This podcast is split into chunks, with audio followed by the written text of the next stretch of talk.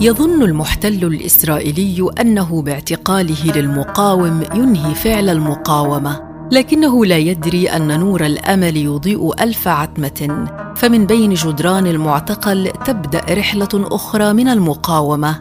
لكن هذه المرة بالورقة والقلم فيكتب الأسرى من رحم المعاناة التي يتجرعونها يوميا. فهي ليست مجرد كتابات بل شهادات حية توثق تجربة الأسر وتحفظ لها حقها في السردية التاريخية تحت مسمى أدب السجون. هذه الإبداعات الأدبية التي تولد في عتمة الأقبية وخلف القضبان تحمل تفاصيل رحلة الظلام إلى النور. فالأسرى حسب حديث الباحث في قضايا الأسرى الدكتور رأفت حمدونة يكتبون كي يثبتوا الذات الثورية فتسيل الكلمة على الورق ممزوجة بأنين التعذيب وقوة الحق في مواجهة حق القوة ليصل الصوت من خلف القضبان الضيقة إلى براح هذا العالم. المختلف آه، في أدب الأسرة أو أدب السجون أنه لم يكتب في صالونات مكيفة ولا في بساتين ولا في آه، ظروف مريحة وإنما كتب في داخل الزنازين وكان ملاحق وتحاول إدارة مصلحة السجون مصادرته بكل الطرق عبر التفتيشات والاقتحامات. ظروف الكتابة لم تكن سهلة. إدارة مصلحة السجون تحاول تدمير وتحطيم نفسية الأسير. تحاول أن تصادر الزمن وفي البداية تأخذ منك ساعتك عندما تدخل للمعتقل. حتى آه، يعني أنك تنقل من آه، يعني من من الزمن الطبيعي إلى إلى الزمن الذي تحدده لك آه، إدارة مصلحة السجون. من خلال الكثير من الانتهاكات بهدف تحطيم نفسيتك وتدميرك ولكن إبداعات الحركة الوطنية الفلسطينية الأسيرة في هذا الجانب كانت واضحة وحاول الأسير من خلال الكتابة أن يعبر عن يعني ظروف الاعتقال المأساوية تحدث عن العاطفة وحب الوطن واستطاع من خلال هذه التجربة أن يعني يوفر مادة تتحدث عن الاعتقال ورسائل وطنية كبيرة جدا في كل المجالات. البداية كانت في سبعينيات القرن الماضي لما بدأ الأسرى يرسلوا إلى ذويهم رسائل عبارة عن أبيات من الشعر والنثر بتعبر عن المكنون النفسي للأسرى حتى أصدر أول ديوان شعري مشترك بعنوان كلمات سجينة. بعد ذلك وبسرية تامة وبخط صغير جدا في ورقة واحدة بدأ يحول الأسرى هذا الإنتاج الأدبي إلى ما يسمى بالكبسولات. كبسولات تغطى بقطعة بلاستيكية لتصبح قابلة للبلع في طريقها إلى أمعاء أسير آخر على وشك التحرر ليهربها بدوره خارج السجن. كمرحلة أخيرة لهذا الإنتاج الأدبي الذي لم يكن ترفا بل ضرورة مهمة كأحد أشكال مقاومة الاحتلال. سلطات الاحتلال وإدارة مصلحة السجون منعت الورقة والقلم آه، وكتب الأسرى آه، آنذاك في بداية الاعتقال على يعني يعني حاولوا أن يهربوا الأنبوب فقط من القلم وكتبوا على ورق اللبن وغير ذلك. آه، وتطورت مسيرة الأدب في داخل السجون حتى آه، حصل الأسرى من خلال الضربات المفتوحة عن الطعام على القرطاسيات وكان هنالك جلسات أدبية ومجلات أدبية وغير ذلك. آه، واستطاع الأسرى أن يكتبوا داخل الاعتقال ولكن المشكلة في معيقات التهريب. ويعني إخراج هذا هذه الكتابات إلى النور. آه، وكان ثمن هذا الأمر آه، يعني كبير جدا لدرجة أنك ممكن أن تعزل وتعاقب وتمنع من الزيارة لسنوات طويلة. لذلك آه، يعني كانت البدايات بتهريب الإنتاجات الأدبية عن طريق الكبسولات. والكبسولة هي كتابة العمل الأدبي بشكل مسمسم صغير جدا. يأخذ حيز كبير من الكتابة. الورقة الواحدة تأخذ لربما عشر صفحات عادية. ويعني تبلع هذه الكتابات ثم يتم يعني كتابتها من جديد بعد أن تنقل أو يتم تهريبها عن طريق الأسرى المحررين. وكانت هنالك طرق أخرى للتهريب ممكن عن طريق الزيارات ممكن عن طريق المحامين ممكن عن طريق الأسرى المحررين. وفي الفترة الأخيرة ولم يكن سر يعني عن طريق الهواتف المهربة الآن ممكن أن تخرج تلك الكتابات.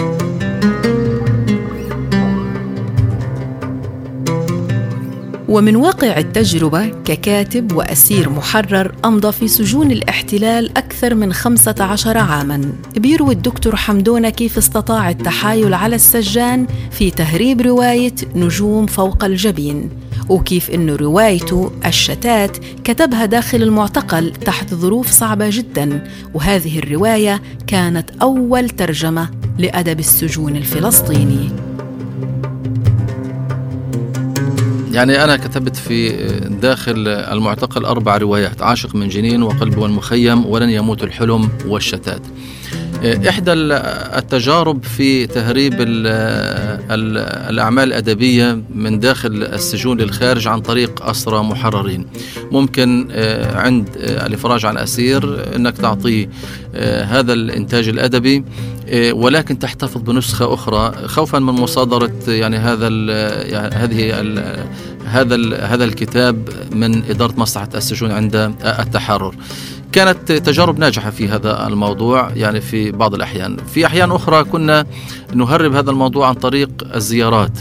ولي تجربة في كتاب نجوم فوق الجبين وضعته في خصر البنطال من الأسفل ويعني رغم تفتيش السجان لي لم يكتشف بأن هنالك مادة مسمسمة وعلى ورق شفاف موجودة تحت البنطال ويعني أخرجت هذا الأمر عن طريق الزيارة ونجحت في طباعة هذا الكتاب.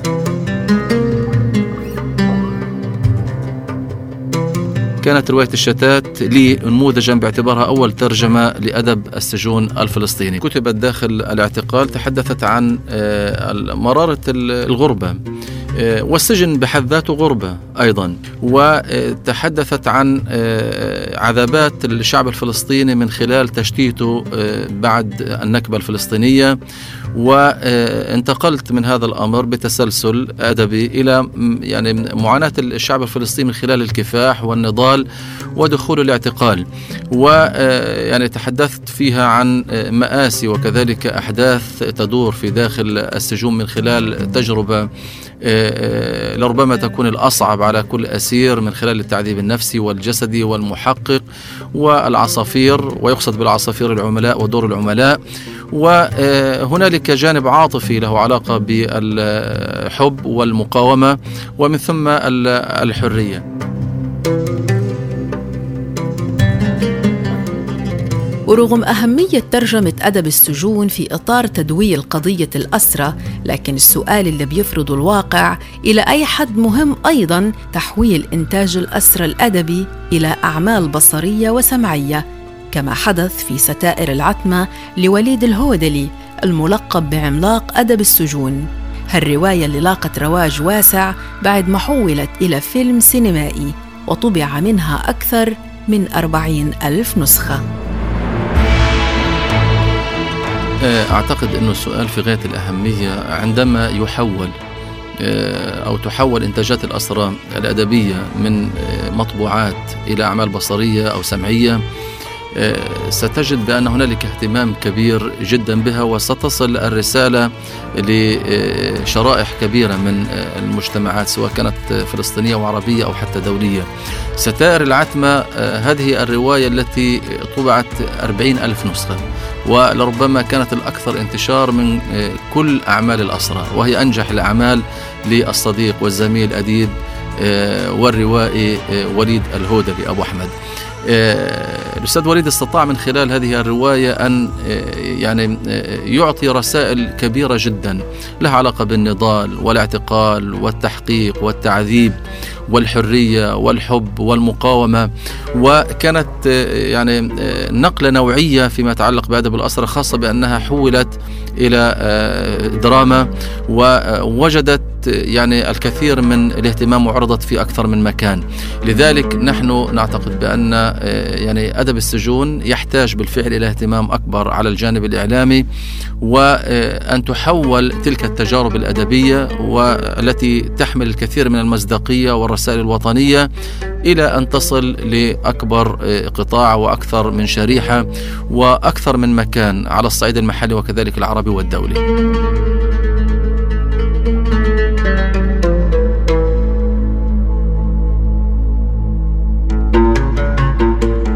عشرات الإنتاجات الأدبية عانقت الحرية قبل أصحابها فسامر محروم نشر دائرة الألم. وقدم مروان البرغوثي كتاب ألف يوم في زنزانة العزل الانفرادي وحكاية صابر لمحمود عيسى وكتب الأسير شعبان حسونة ظل الغيمة السوداء وأمير الظل مهندس على الطريق لعبد الله البرغوثي والكثير الكثير من الكتب التي نشرت وغيرها العشرات صادرها المحتل عنوة كما حدث عند اقتحام زنزانة الأسير باسم خندقجي مؤخرا والإعتداء عليه ومصادرة عمله الروائي الجديد.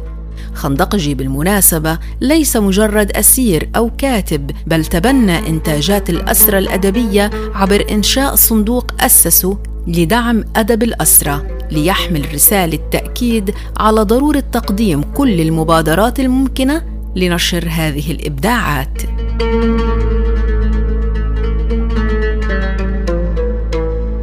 يعني عندما نتحدث عن عملية التهريب المواد ويعني إخراجها إلى المؤسسات التي تعنى بهذا المجال وأكد لك بأن ما حظي بالطباعة من أدب السجون هو يعني عدد يعني ليس بكثير وهنالك أعداد مضاعفة من صودرت أعمالهم بحكم التفتيشات والاقتحامات والقمع والتنكيل من إدارة مصلحة السجون وهنالك أيضا أعمال خرجت ولم يعني تحظى بالطباعة إلى حتى هذه اللحظة. لذلك نحن نتمنى هنالك صعوبة كبيرة جدا في عملية الكتابة في داخل الاعتقال وهنالك عملية أصعب في عملية تهريب تلك الإنتاجات الأدبية لتخرج إلى النور. ولكن لطالما أنها خرجت إلى النور فأعتقد بأنه من الواجب جدا أن يكون هنالك اهتمام بهذا الأدب. نحن نطالب الجهات الوطنية وزارة الثقافة اتحاد الكتاب والأدباء الفلسطينيين وحتى المؤسسات العاملة في مجال الأسرة بأن يكون هنالك اهتمام بهذا بهذا الأدب لأن هذا الأدب هو خرج بالكثير من المعاناة والعذابات وكذلك العقوبات والمصادرة وطريقة الكتابة والوحشية في التعامل وغير ذلك من قمع.